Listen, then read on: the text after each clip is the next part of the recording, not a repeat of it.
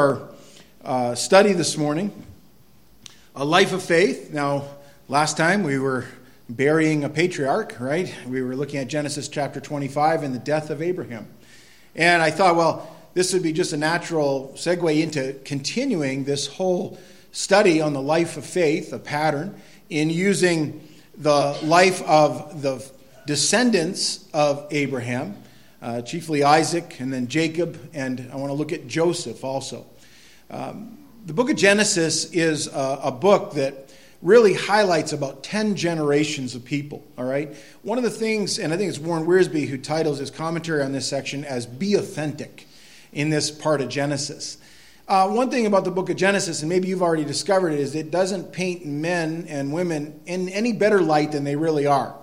Um, but it gets to the heart of who they are. And you see that in those that are studied, anyways, those that are written about. Uh, Abraham was like that. Abraham was a, an authentic person, all right? A real person, lived in history, but he was also a man that was subject to the same tem- temptations as others are, and his wife, Sarah, as well, and their children, and you go down through their life. And, and really, I think it was Mr. Dowie said that the Bible uh, puts men as men at their best, and that's it. They're just men at their best, all right? And I would say women at their best as, as well, which falls short of who God is. But patterns for us, those that by faith, all right, chose to follow that holy God, that perfect God. And I hope that that's your choice as well. And as we've gone through this section, we've looked at it. Now, I took the title and outline of this section from Warren Wiersbe, so uh, it's not original with me, but I was looking at it and I thought, well, I really don't know if I could come up with something better, and it was very poignant. Um, he titles this uh, Like Father, Like Son, Almost. All right? You've heard that phrase, like father, like son. And often our children, our sons and our daughters, have characteristics of us, good and bad, right? And that just follows with that. But they're their own unique people also. Um, we don't have clones of ourselves, at least not yet. I hope not. But, you know, I, I don't think that would go over well uh, if someone have a clone of me, okay? I have to live with me, and that's hard enough. And I wouldn't want to live with two of me, all right? But I, I would say it this way that uh, often what we learn and are patterned in our homes does follow us, and yet we also can rise above some of those things that are bad things, and we can rise be- or we can go below the things that we know because we're individuals with a will. So we are going to look at these characters. We're going to spend some time with Isaac for a while. And uh, that we've already looked at Isaac. Isaac was um, the son of promise, as remember God who called Abraham out of the land of Ur of the Chaldees and went to show him a land he hadn't seen. And he told him he was going to be a father of many people, so many that you couldn't number them. It would be like the sands of the sea on the shore, uh, innumerable, and the stars of heaven, innumerable. And a, a child was going to come through that relationship of his wife Sarah and him. The only thing is, we find out that when he was 65 uh, or uh, 70, I guess, when he left and all that stuff, he, he received the promise of, from God. And it would be a full 25 years from that time uh, later to when the plan was, was fully realized. And then he would be 100 years old, actually, when Isaac would be born, okay? That's a long time. Leaving, and then at age 75, excuse me, not 65, at age 75, he left land of Ur the Chaldees, and then at age 100, he would receive the son of promise, Isaac. We learned a little bit about Isaac. We know that he was part of God's plan, right? And that God had promised he would bring forth a son in in this case, in old age, and Sarah was 90 at the time when she had him. All right. We know that later on he was called to be a sacrifice. And Abraham was called to sacrifice his only son. That's Genesis chapter 22. We spent a lot of time on that chapter and we looked at it. And we looked at the fact that he was a living sacrifice in reality. He, he went out and he willingly, Isaac willingly went with his father. Uh, I don't know if he knew all the details yet. He didn't, because we know that he states to his father, well, there's the wood, right? And he saw the animal, he saw all that, but, or excuse me, he saw the wood and the sacrifice. He was wondering where the sacrifice was, and, and he didn't realize he was fully going to be the sacrifice, but he was willing. He was willing. Anyways, read Genesis 22 on that. We don't have a lot about Isaac's life in comparison to his father's life, Abraham. Uh, we have six chapters devoted to his life here in the Genesis record, and only one verse in the book of Hebrews that actually refers to Isaac, and that's Hebrews chapter 11. And in verse 9, it says, By faith he dwelt in the land of promise as in a foreign country, dwelling in tents with Isaac and Jacob, and the heirs with him of the same promise. Now, that's in reference to Abraham and his descendants but we, we have him listed there. Yet he was a man of faith, and he was part of God's plan. And so we're going to look at that today.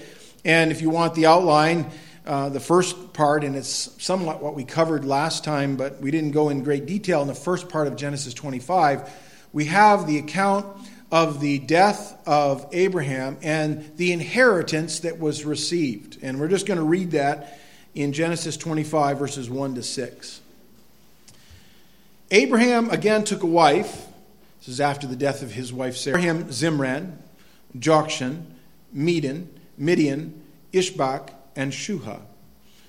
Jokshan begot Sheba and Dedan, and the sons of Dedan were Ashurim and Letushim, excuse me, and Lemuminim. Oh, I don't know if I pronounced that right, but you can see we struggle with those, right? And the sons of Midian were Ephah, Epher, Hanoch, Abidah, and Eldaah. All these were the children of Keturah. And Abraham gave all that he had to Isaac. There's Isaac again, okay? And it says, But Abraham gave gifts to the sons of the concubines which Abraham had. And while he was still living, he sent them eastward, away from Isaac, his son, to the country of the east. Now, these are the children that were born uh, outside, really, the plan of God. And the one prominent one of that uh, was, of course, Ishmael, right? We learned about Ishmael back there in the Genesis record as well. Um, and he was born to Hagar, who was a servant in the household of Sarah and Abraham. Um, she would be listed as the word would be a concubine, I guess. That's the old word to say someone who is born or has had a relationship sexually with someone outside of their marriage. Now, you might say, boy, that casts a big shadow on Abraham.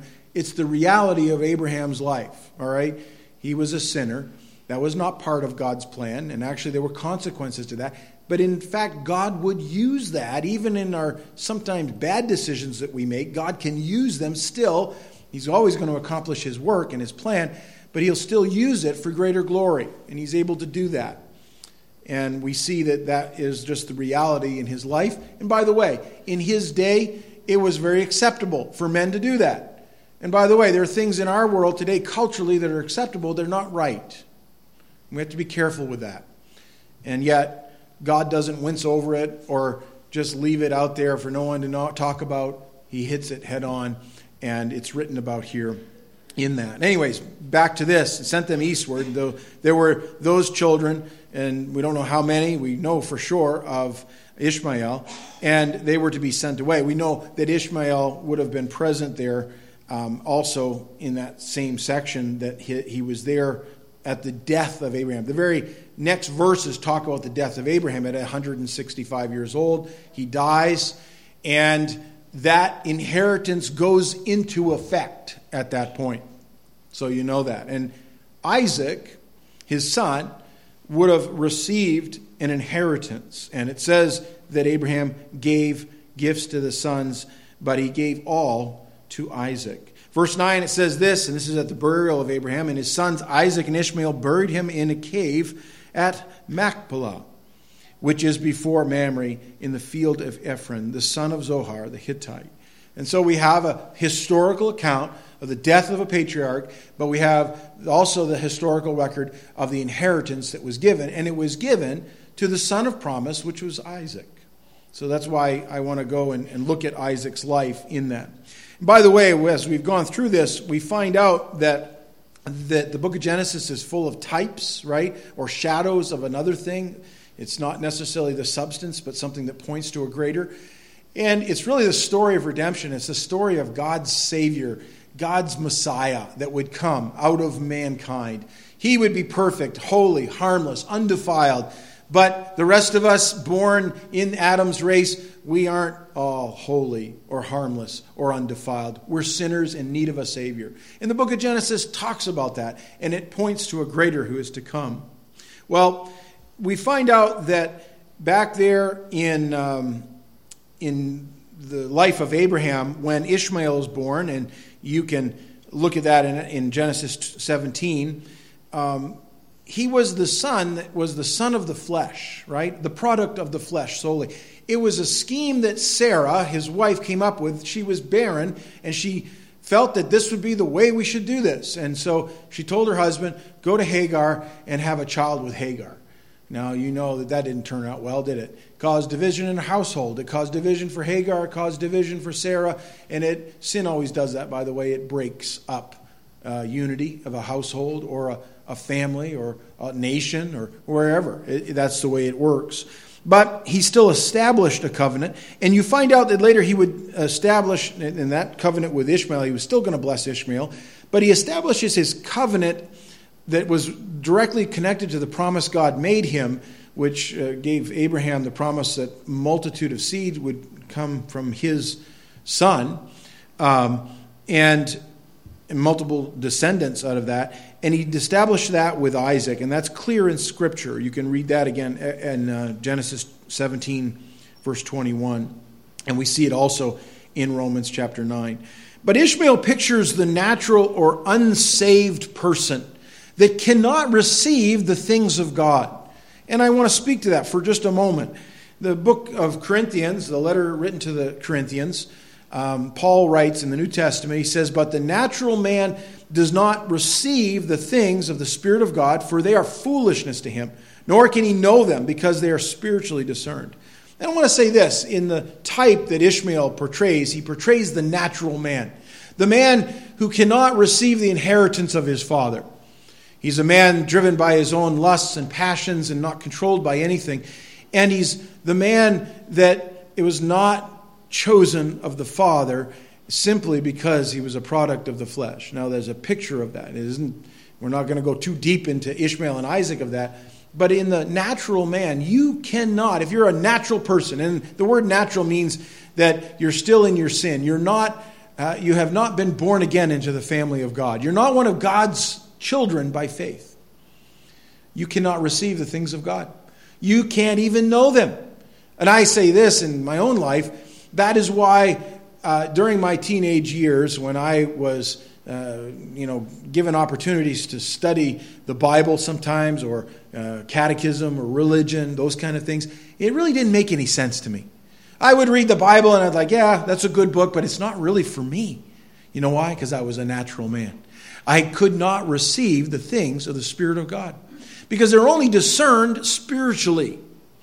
And it was when I finally understood and I bowed my heart before God, my knee before God, and I said, Lord, I'm a sinner and I need salvation. And He had already begun to illuminate my mind and my heart and reprove me of my sin. His work is always ongoing that way in our world. But then He began to make me understand the importance of walking with Christ and spiritually receiving Him. That's what salvation is about. Salvation is about receiving Christ by faith turning to, from our sin to Him. And you can't do that in the flesh. It, you, there's no way. There's not. First and foremost, you're not good enough. I'm not good enough. Our best of works that we do in our flesh, as Isaiah puts it, they're like filthy rags. If I came to church today and I didn't have a tie on and all that, uh, but I just put on just bloody rag, that's what the word means in the Hebrew, filthy. If I just came all covered in blood and, and all the, the, the, product of the flesh, really. That's what it would show. And all torn up, you guys would say, something's wrong with him. Well, guess what? As a sinner, that's how we look. And even our best of people and our best of actions still fall short of the glory of God because we're sinners. We're in the natural. We're Ishmael, spiritually speaking. But we have Isaac, who is pictured for us as the one who was not a product of the flesh, he was a product of the divine. Right? Sarah's 90 years old, Abraham's 100. They're past those years of childbearing, and she had been barren her whole life, and God brings life out of a barren woman. And again, he pictures for us what God can do because spiritually we're dead to the Lord in our sin, but he can bring life out of a dead sinner. I hope you know the Lord. If you find the things of the Spirit of God foolishness, I would say you're probably in the natural man camp. Very clear, because that's what Paul says in this verse. 1 Peter chapter 1 verse 22 says this, since you have purified your souls in obeying the truth. And by the way, I say this every time I come to it. The word obedience implies you have to exercise your will. And it also implies you don't you can be disobedient. So when the Lord comes to you and says you need to be saved, you need to be saved from your sin, and you know that, and you say, No, I don't want that, you're being disobedient to the gospel. It's that simple. It's not disobedient to me, it's not being disobedient to others, it's being disobedient to God because it's the only way out of our sin.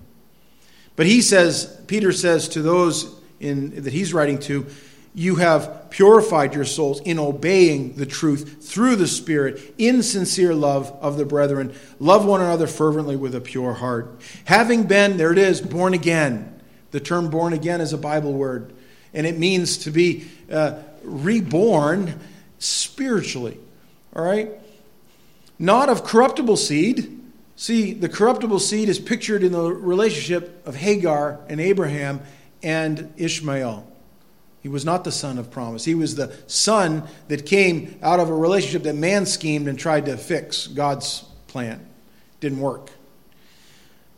But look, but not of corruptible seed. It says, through the word of God, which lives and abides forever. You want to know how you're saved? You're saved through the word of God, hearing the word. Faith comes by hearing, and hearing by the word of God, and by the Spirit of God who convicts and reproves and illuminates. And we say, Lord, I will now trust you. And you're born again at that point. It's that simple. That's what the Bible teaches. We know that that was a type in the book of Genesis because Paul, the apostle, later on in the New Testament, alludes to it. He says this in Galatians 4, verse 28 Now we, brethren, he's talking to the church, as Isaac was, are children of promise. And there he connects the birth of Isaac with those who have believed and are part of the church at Galatia. Just so you know that. So I would say that that's for all those who believe in this age. We know that it is not by the things that we do that can save us and we have spiritual blessings that we inherit by being part of the family of God. If you're a Christian, it truly a Christian, not just in name only, but you have been born again, you have the riches of Christ. You will inherit those fully someday. Ephesians chapter 1, Paul writes, Blessed be the God and Father of our Lord Jesus Christ, who has blessed us with every spiritual blessing in the heavenly places in Christ. We have everything that is His in heaven, in Christ. Chapter 1, verse 11, he says, In Him, that's Jesus Christ, also we have obtained an inheritance, being predestined according to the purpose of Him who works all things according to the counsel of His will. And then, verse 18 of that same chapter, the eyes of your understanding being enlightened, that you may know what is the hope of His calling what are the riches of the glory of his inheritance in the saints? You can't get away from the fact that you have an inheritance. That's something to look forward to. Uh, uh, some of us aren't going to have much of an inheritance to give to the next generation monetarily in this life, all right? And maybe you do have something you can leave behind. Well, Abraham left something to Isaac, right?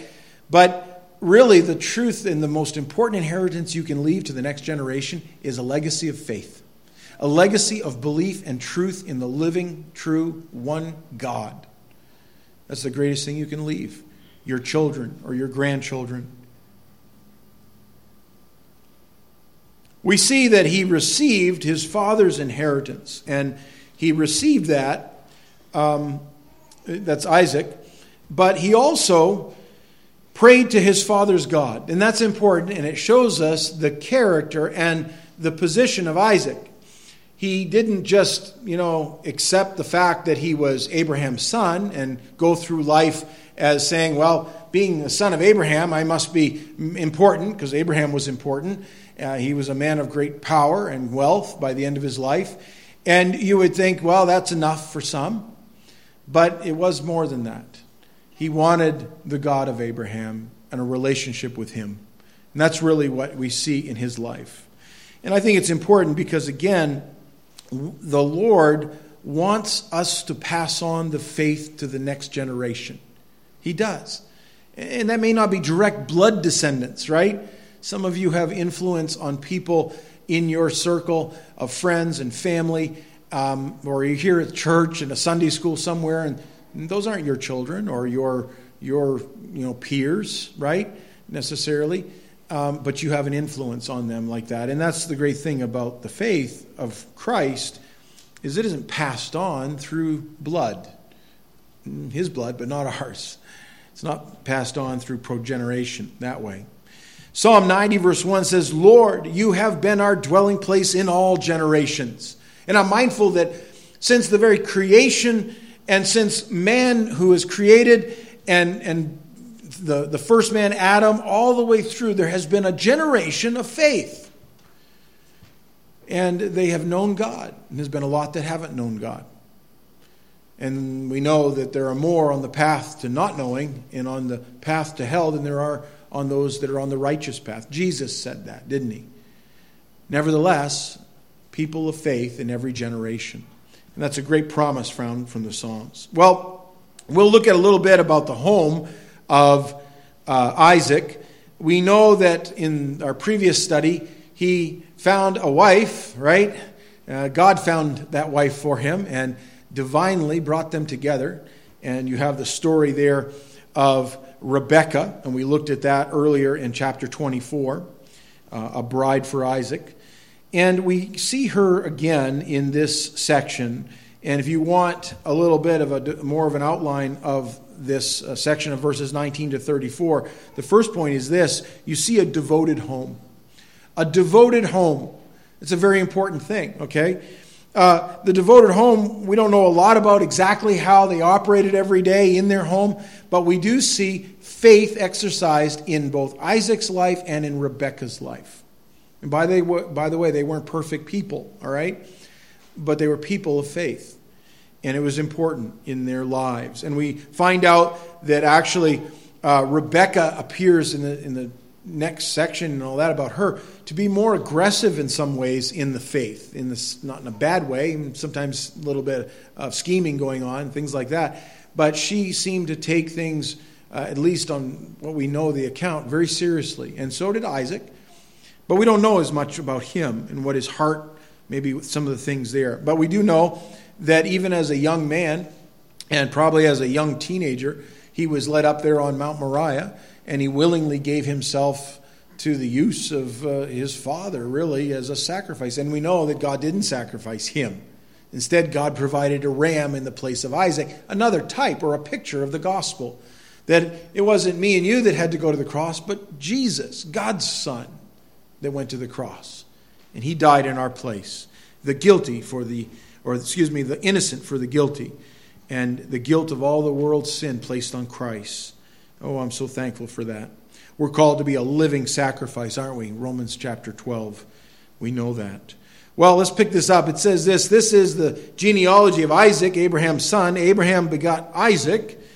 And Isaac was 40 years old when he took Rebekah as his wife. There it is. We know the, the time of his life when he got married to Rebekah. He was not a young man, although uh, looking back now, 40 is younger than where I am now. But he started uh, his family at age 40. The daughter of Bethuel, the Syrian of Padan Aram, the sister of Laban, the Syrian. So you have a little more detail there about him. And we know um, that this home was a home that was devoted in that they did that. But it was not a home that was entirely just, I guess, what we say, um, just always filled with heaven. There was a disappointing home, too. By the way, I don't know anybody that's ever been raised in a world um, anywhere that's not had disappointments in their home. Sometimes it's with your parents or someone else close to you in that home. Sometimes it's with a sibling. Sometimes it's with somebody, you know, a child that's wayward. There's disappointments that go on in the home, but God is faithful, and be thankful for that. And it's possible to have that kind of a disappointing home. We find out here there were some disappointments that wasn't necessarily of their own making. In this case, it was disappointing because there wasn't a baby that came right along. It says, Now Isaac pleaded with the Lord for his wife because she was barren, and the Lord granted his plea, and Rebekah, his wife, conceived.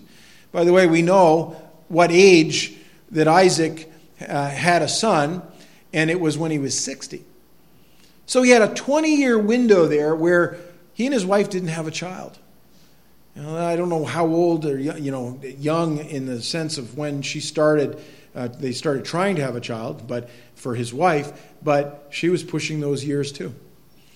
And every year that would go by, they didn't have a son, they didn't have a child, and the disappointment that would have gone with that. And yet, God would hear his prayer and would know that. There are disappointments and sometimes delays and other things that happen. Some of them are of our own making, and some of them we have no choice in. A barren woman does not have a choice necessarily in that, okay? Uh, that sometimes it's just the way uh, things work. In a broken world, in a fallen world, our bodies don't always work the way we want them to work. And that's mysterious in many ways. But we know that there are no delays with God. God will appoint, whether it was Abraham, who was 100, and Sarah, his wife, 90 at the time they conceived, or later when Isaac and Rebekah would have a child. We know our times are in his hands.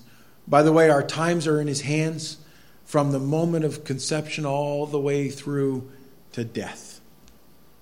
You might not recognize that, but it is absolutely the way things are. The psalmist would write in Psalm 31:15, "My times are in your hand.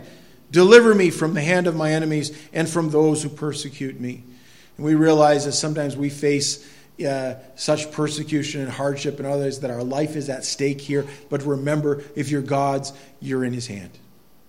And you know what? No one will ever pluck you out of His hand. Even death won't pluck you out of His hand. You go to be with Him in that. We know that Isaac was a man of prayer. Um, he, it says there in Genesis that he pleaded on behalf of his barren wife, and he went to the right source, to God, in that. I think it's important to do that. By the way, if Rebekah had remained barren, how would God's promise have continued through um, Abraham's. Remember the Abraham promise, Abrahamic promise that God would somehow make him a father of a multitude. And yet, if his son didn't have any children, how would that continue, right? You see that. So when Isaac is praying, he's praying in faith.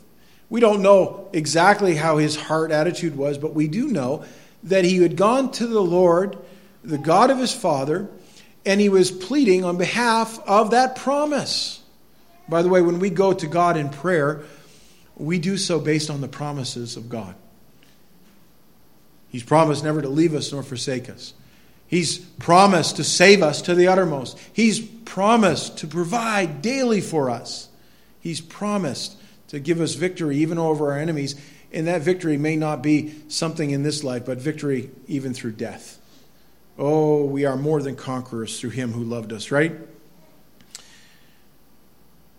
You remember the promise that was given to Abraham back there, Genesis 15 5. There's three occasions where God tells Abraham of his promise, and in, in, Genesis 12, and then uh, 13 and 15, and actually in Genesis 17 as well. He reiterates the promise that he had been given.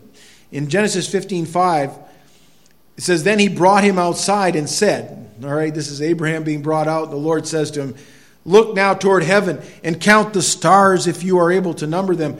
And he said to him, So shall your descendants be. Wow. Promises of God. Well, there are disappointments that come in a home. And sometimes, like I said, there are things that we do not control, but we give them to God. And that's all you can do. And it's everything that you can do as well. Well, we find that there was a distressed home. And I might say this that I don't know of a home that hasn't had some kind of distress or stress in that home. It happens. And one problem would lead to another. Well, Rebecca's pregnancy was a difficult one.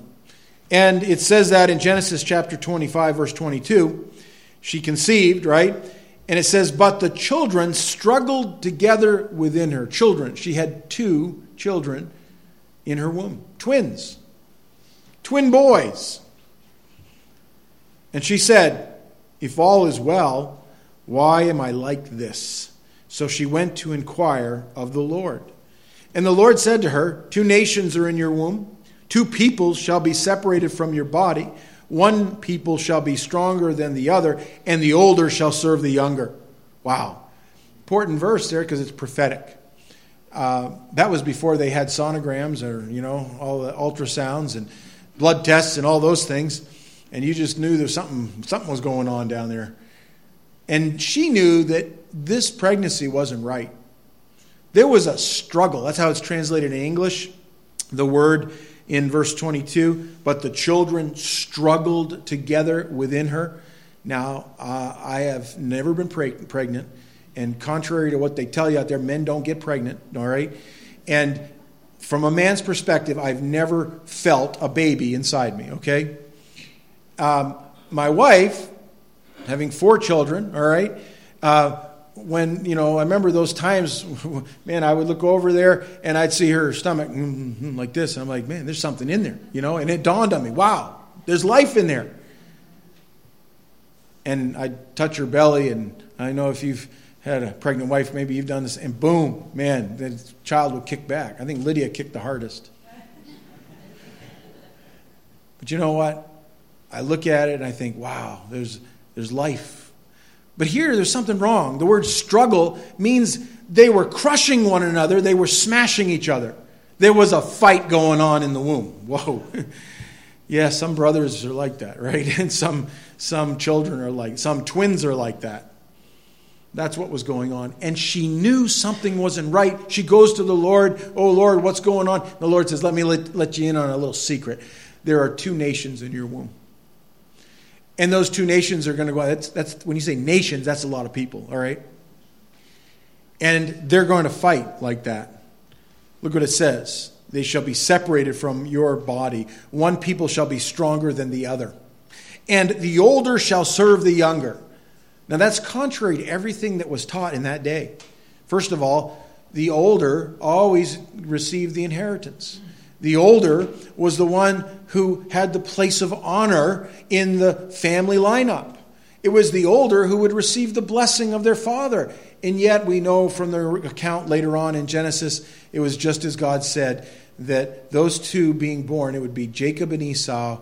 Uh, they, that Jacob, who was the younger, he was born after Esau, he would be the one that actually would be, uh, his brother would serve. And his, he would be the one who would end up being stronger. And yet he wasn't a stronger man. Very interesting. By the way, through Scripture, there are all kinds of accounts of births, okay? And they're always unique. I, I, mean, there's certainly ones that we don't know the circumstance around their birth, like all those tough names I tried to read. Um, but there are some major ones that we know that there were, uh, there were these divine appointments.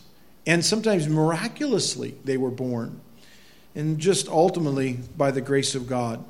We think of Isaac here uh, in chapter 18, his birth, his conception was divine in that way. God had his mother at age 90 conceive. We find out the sons of Jacob who came from Isaac, they also, God had a plan for each and every one of them. And it's the sons, the 12, as we call the tribes of Jacob, uh, which are, his name was changed to Israel that he would form a nation. A very small little nation, but a very strong nation today. The very fact that Israel exists on a map shows that God is faithful to his promise. Then there was people like Moses. Moses, right? His birth was in trying times.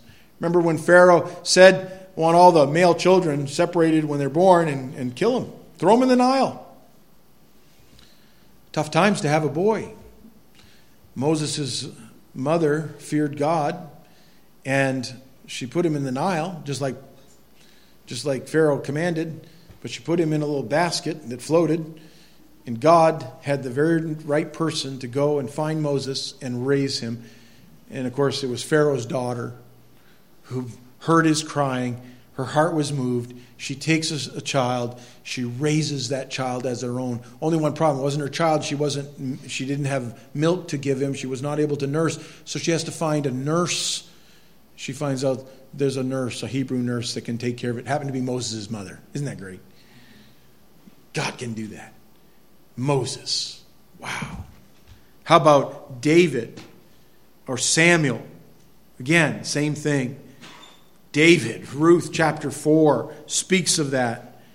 Before David was born, you have the story of Ruth, and we went through that story uh, a couple, three years ago now in the story of Ruth and how this Moabite woman who had no place in Israel, no, she was actually part of a cursed people, and yet by grace she's grafted into the family of God, into the very place that she had to be this Gentile woman who comes and she ends up in the lineage of Jesus Christ. Because she's in the lineage of David, she's the well, one of David's grandmothers. Also, the neighbor women gave him a name, saying, There is a son born to Naomi. Now, Naomi was Ruth's mother in law, and she had lost her children through tragedy and yet now she had a grandson. And they called his name Obed. He is the father of Jesse, the father of David. Important people. Because it was through David that you would actually have the Christ child born. He would enter into the family of not only Adam's race, but specifically the race of, of uh, uh, the Hebrew people, and he would be born in the house of David, as the prophecy said. All right, enough of that. Um, you could go on and on and on about that. But I'll say this God always has his perfect timing. And even though 20 years had passed and Rebecca had not conceived, his timing was going to be perfect. The same way he did it with Jesus Christ. Not too soon, not too late. The very moment in history, it is the very time that we looked forward to, uh, we look back by faith, but his people and those that believed in Abraham's time, they looked ahead by faith.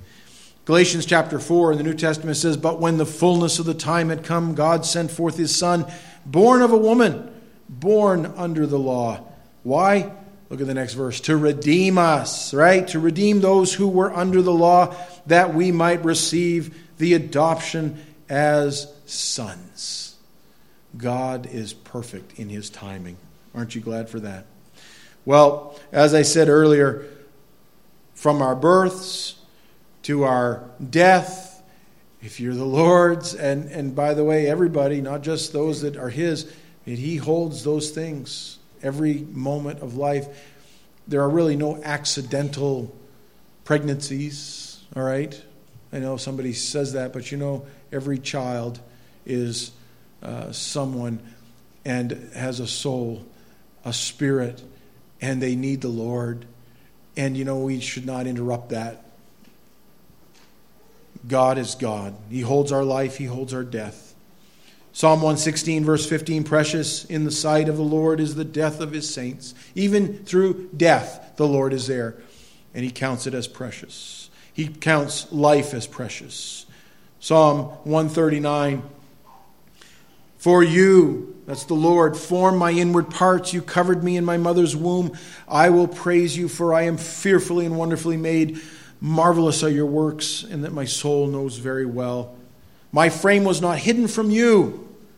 Listen, when there was a struggle going on in Rebekah's womb between two nations, God knew every bit of that. He knew every cell that was in those two sons, and He knew everything about us when I was made in secret and skillfully wrought in the lowest parts of the earth. That's referenced, it's an idiom in Hebrew meaning the very dust of the earth brought my life together. Just like how God took the dust of the earth with Adam and breathed life into it and he became a living soul.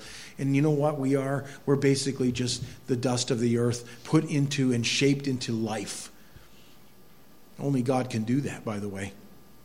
Your eyes saw my substance being yet unformed. He knew every bit of us even before we were made. And in your book they are all, all were written, the days fashioned for me when I was yet when yet there was none of them. And again, we're just reminded the Lord has his eye on us. We know that there, are, there is further commentary, um, and we know that in Romans chapter 9 in the New Testament, specifically the Lord there through the Apostle Paul comments on this struggle that went on. Romans 9:10 says, "And not only this, but when Rebekah also had conceived by one man, even by our father Isaac, for the children not yet being born, nor having done any good or evil, that the purpose of God according to the election might stand, not of works, but of him who calls. It was said to her, The older shall serve the younger. And so God had a, this plan even before Isaac was going to have children. He had a plan. And he had a plan for those children. And listen, that's the kind of God we need. That's the kind of God we can trust. Because I look out my world, and if I was to plan what was taking place in the near future or even the distant future, I'd mess it all up. So would you. but not God. His plan will work out, and I'll tell you, His plan is perfect, and His plan includes you and it includes me. And lastly, we see a divided home. A divided home. We read here in Genesis 24, 25, verse 24. So when her days were fulfilled for her to give birth, indeed, out red. uh, and I, you read that and you just have to stop. And it, it goes on to describe him. He, he was like a hairy garment all over. Wow. That's not what you probably want to see in the first child. But he was like a red garment all over. So they called his name Esau, which means red. All right? And that's what he was his name would be. And look what it says. Afterward, his brother came out, and his hand took hold of Esau's heel. So his name was called Jacob. Isaac was 60 years old when she bore them. And so the boys grew, and Esau was a skillful hunter, a man of the field, but Jacob was a mild man dwelling in tents. And Isaac loved Esau because he, hate, he ate of his game, but Rebekah loved Jacob. It's a divided home. It was divided from the very, well, in the womb, at the birth, as the children grew up, later between the husband and the wife. It was a divided home. And they even have different names in that. Um, as I said, the name given to Esau, and we know a little bit about him, it, it means to be red, and actually he's later called Edom, and that's in Genesis 25 30. It says that Esau said to Jacob, Please feed me with that same red stew, for I am weary. Therefore, his name was called Edom. It was like a nickname. Edom means red, and actually, same word that we get the word Adam from. And uh, Adam also means red. And He was formed out of the dust of the earth. Maybe it was red dirt. I don't know. But his name was Adam. And Edom. And it's like a nickname for Esau, all right? Jacob also is sort of a nickname. It's a play on words, so you, so you know that. The root word of Jacob, all right, or in the Hebrew, uh, Yaakov or Jacob, it means may God protect. However, it also, the root of it is a word, akib, which means heel. And he was one who would literally came out grabbing the heel of his brother, and he would force his brother to trip all over him the rest of his life. When you grab somebody's heel, you, you're, you're a pain, aren't you? You're going you're going to trip them up. And that's what Jacob did. He's often, his name is synonymous with someone who is a supplanter or someone who is, uh, means to watch from behind or overtake. And Jacob was kind of like that. He always had a scheme going. He always had something. And Rebecca was a little bit, he was a lot like his mother in that way. And yet God would use it. and would indeed fulfill his promises through these two lives. He would do that. And God's prediction or prophecy that he gives to Rebekah and to Jacob or to uh, Isaac uh, come true, absolutely come true. And we see that. Well, uh, the book of Hebrews, and I, I want to look at this and then sort of end here. Because you look at, and I said earlier on, one of the things that you see in the book of Genesis is real people, authentic people, with their good things and the bad things. But one thing you'll find there's someone who comes out of Jacob's line, Abraham's line. His name is Jesus. And he's the only one in human history who was perfect in every way, the only one who didn't sin. And he's the only one that qualifies to be our Savior, by the way. And this is what the writer of the book of Hebrews says in the New Testament. But he, that is Jesus, because he continues forever, has an unchangeable priesthood. In other words, a priest is one who intercedes on behalf of others. And, and, and he says, Jesus is our priest, and he, he lives forever. It's, we need that kind of priest. Every other priest will fail. Therefore, he is also able to save to the uttermost those who come to God through him. Good thing. Because I need someone who lives forever to save me forever. Since he always lives to make intercession for them. For such a high priest was fitting for us. Oh, amen to that. Look at it says of him, though, who is holy, harmless, and undefiled. That's important because Jesus is our priest who didn't need a priest himself. He was, a, he was not a sinner. I'm a sinner. And I need someone to plead on my behalf before a holy God. And you know what? God the Son came and He did that. He gave Himself as the sacrifice. He's the one who paid for my salvation through death at the cross. He goes on to say this separate from sinners and has become higher than the heavens, who does not need daily, as those high priests, to offer up sacrifices for his own sins and then for the people's. For this he did once for all when he offered up himself. My friends, you have a Savior, a high priest, who offered himself once for all. And that's what it means once for all. He didn't have to do it again and again. He did it for you and did it for me. And if you'll believe on him, you'll enter into his family. You'll be born again. If you're a Christian, you follow in him, and, and you said, I've given my sin to him, and I've turned in faith and, fought, and asked, you know, to become part of that family by faith, right? Well, you're part of that family. You need to walk obedient. And you need to know that God's given you purpose and direction and meaning to your life. You need to live for Him. Uh, as always, I'm around after church. You know, if you need more, you know, want somebody to pray with you or need more of these questions answered, I'd be happy to sit down with you and talk and show you from the scripture how you can know that you're saved. Not because of who you are, but because of who He is.